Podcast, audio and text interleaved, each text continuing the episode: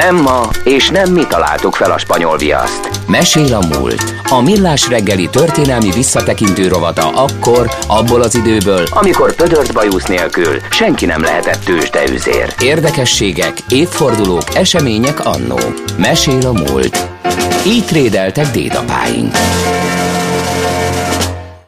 Illi Ferencet ígértük, de 50 éve hunyt el Csegavara, úgyhogy inkább átnyergelünk erre. Illi Ferencet meg a, a kávé technikai újítások apostolát később beszéljük meg, de úgy Illi Ferencet, mint Csegevarát Katona Csaba történésszel az MTA Bölcsészettudományi Kutatóközpont Történettudományi Intézetének tudományos munkatársával idézzük meg. Szerbusz, jó reggelt kívánunk! Szerbusztok, jó reggelt kívánok! No, hát Csegevara illet Csegavara életéről egyetlen kérdés jön, hogy forradalmár volt, vagy terrorista? Hát ilyenkor szokták azt válaszolni, hogy mindez nézőpont kérdése. Az én privát véleményem, ami természetesen nem szentírás, hanem amit én gondolok, hogy mindkettő, ugyanis a kettő nincs egymás ellen. Uh-huh.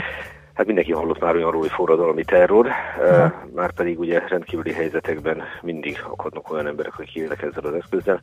Itt beszélgettünk már elég sok mindenről, teszem azt Novák Dániel mérnökről, ugye, aki 1849 uh-huh. májusában a ugyanígy áldozatul esett a forradalmi terrornak, egy teljesen más időben és teljesen más helyen, tehát itt nálunk 1849-ben.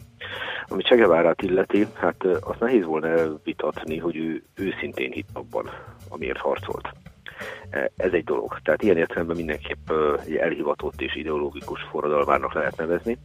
A dolog másik oldala, hogy olyannyira hitt ebben, hogy ezért bármire képes volt gyakorlatilag, viszont ezen a ponton meg már elég nehéz vele azonosulni, mert nem gondolnám, hogy bármilyen eszme, bármilyen elmélet érhet annyit, hogy azért hogy az emberiségnek, vagy az országnak, vagy a hazának, vagy a nemzetnek, vagy bárkinek jobb legyen, ezért bárkivel bármit meg tudok tenni, mert pedig pontosan lehet tudni, hogy az ő nevéhez hát gyilkosságok fűződnek, kényszermunkatáborok létesítése fűződik, és így tovább. Úgyhogy a kérdés azt választ tudom adni, hogy forradalmár volt és terrorista volt. Uh-huh. Uh az ő halálán a kapcsán, ugye kerekévfordulóról van szó, azért 50 éve volt az ő munkásságának megítélésében mondjuk a világ történészei nagyjából egy követ fújnak, tehát vagy, vagy még mindig megy ez a vita, hogy most akkor ő, ő milyen szerepet játszott a világ történelemben? Én azt hiszem, hogy a vita mindig is menni fog, de alapvetően a történettudományban ez a normális, tehát nyilván vannak nagyon-nagyon kevés kikristályosodó dolog van, de ugye a történettudomány az nem egy exakt tudomány, tehát nem úgy működik, hogy matematikailag be tudok valamit bizonyítani, és akkor aki a másik oldal képviselet az teszi a fegyvert, bár ott sem feltétlenül így van, azt hozzáteszem. Ugye itt nagyon sok minden megítélés kérdése.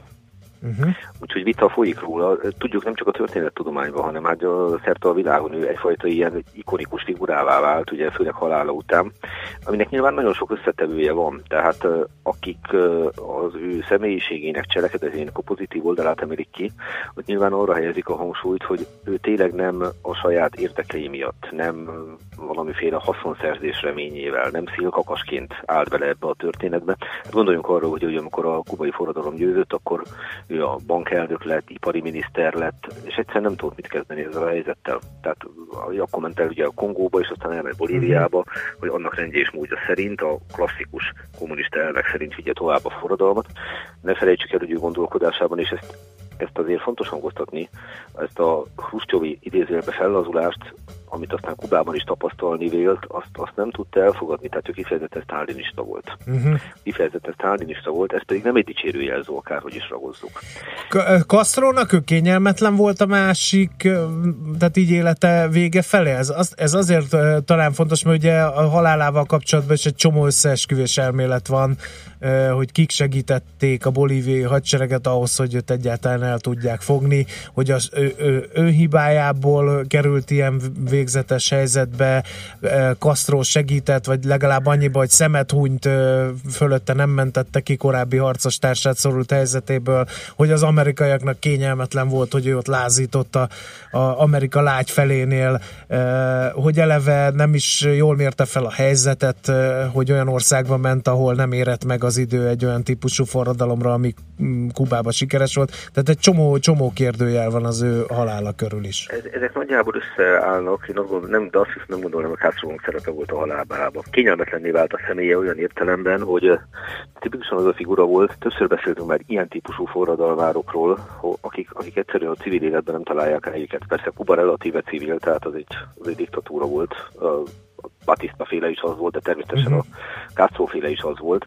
De itt az a lényeg, hogy ő amikor nem állt így harcban, és ne felejtsük el, ő abszolút önként indult el abba az irányba, tehát ő ugye argentin orvosról beszélünk aki, aki nem beleszületik kvázi ebbe a, ebbe a harcos világba, uh-huh. hanem hát a fiatalkori tapasztalatai, az elhivatottság, ugye gondoljunk az egy motoros naplójára, ahol ugye megtapasztalja azt a fajta dél-amerikai nyomort, ami ebbe az irányba tereli őt.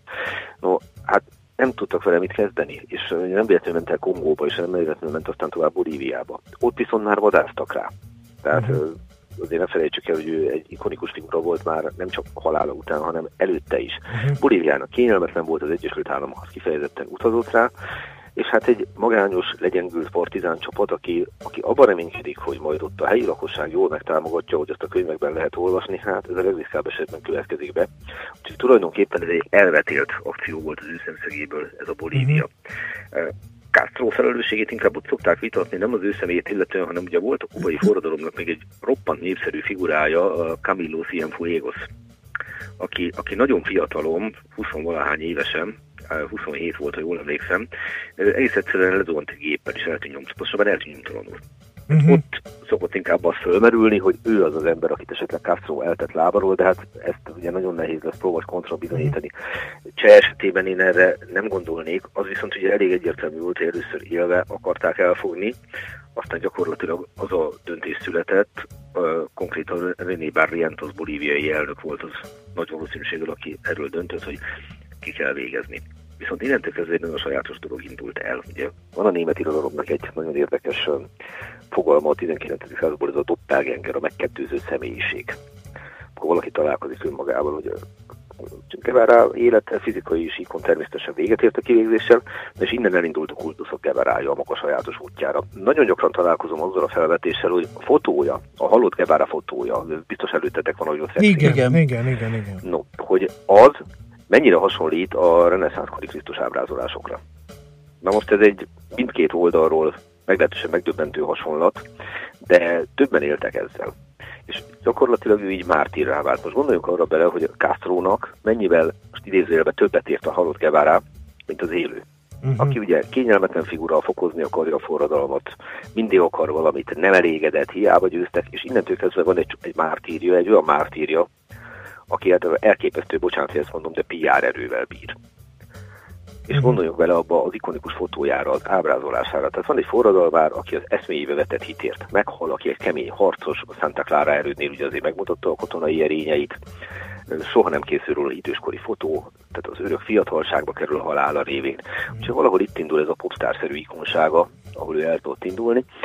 Azért más dolog, hogy én a személyes vélemény még mindig az, hogy mindezek mellett azok a tettek, amiket ő elkövetett, azok vállalhatatlanok. Tehát uh-huh. mindentől kezdve nem tudok rá. Hát akkor nem biztos, hogy pólóra kéne rakni az ő ö, ö, ö, figuráját, ha csak nem készítünk egy olyan ö, pólós sorozatot, ö, ezt már Ahol levédettem, a, ezt az ötletet, hogy Hasonló. például a magyar történelem sötét figurái. Hajnaú, Szulejmán Szultán, Genghis Khan, stb. stb. Vagy egy vatkan, ugye ez Rényi Miklós után, tehát így nem tagadnám meg az ő erkölcsi elkötelezettségét, nem vitatnám el az erényeit, mindazonáltal azt gondolom, mm. hogy hát nem tudom, minek kéne történnie, hogy felvegyek egy olyan pólót, ami, ami egy mondjuk egy kerekperet, nem feltétlen gonosz szándékú, ám de cselekedeteiben gyilkosá váló ember van. Hát majd kölcsönadom a Robespierre-es pólómat. Hát, ha van neked olyan, akkor megbeszélhetjük a történetet, én megadok neked egy hajnós fejkendőt. Jó. Na, na, az nagyon szépen lesz, és együtt lefotózunk titeket. Ez hát szerintem Facebook pozitív lenne. Igen, igen. Nagyon szépen köszönjük, Csaba, megint elgondolkodtató van. Nincs mit, szervusztok. Szervusz, minden jót. Katona Csaba történésszel beszélgettünk abból az alkalomból, hogy 50 évvel ezelőtt hunyt el Che Guevara, hogy most akkor terrorista vagy forradalmár volt, mint kiderült mindkettő. Mesél a múlt rovatunk hangzott el. Kövesd a múlt gazdasági és tőzsdei eseményeit hétfő reggelenként a Millás reggeliben.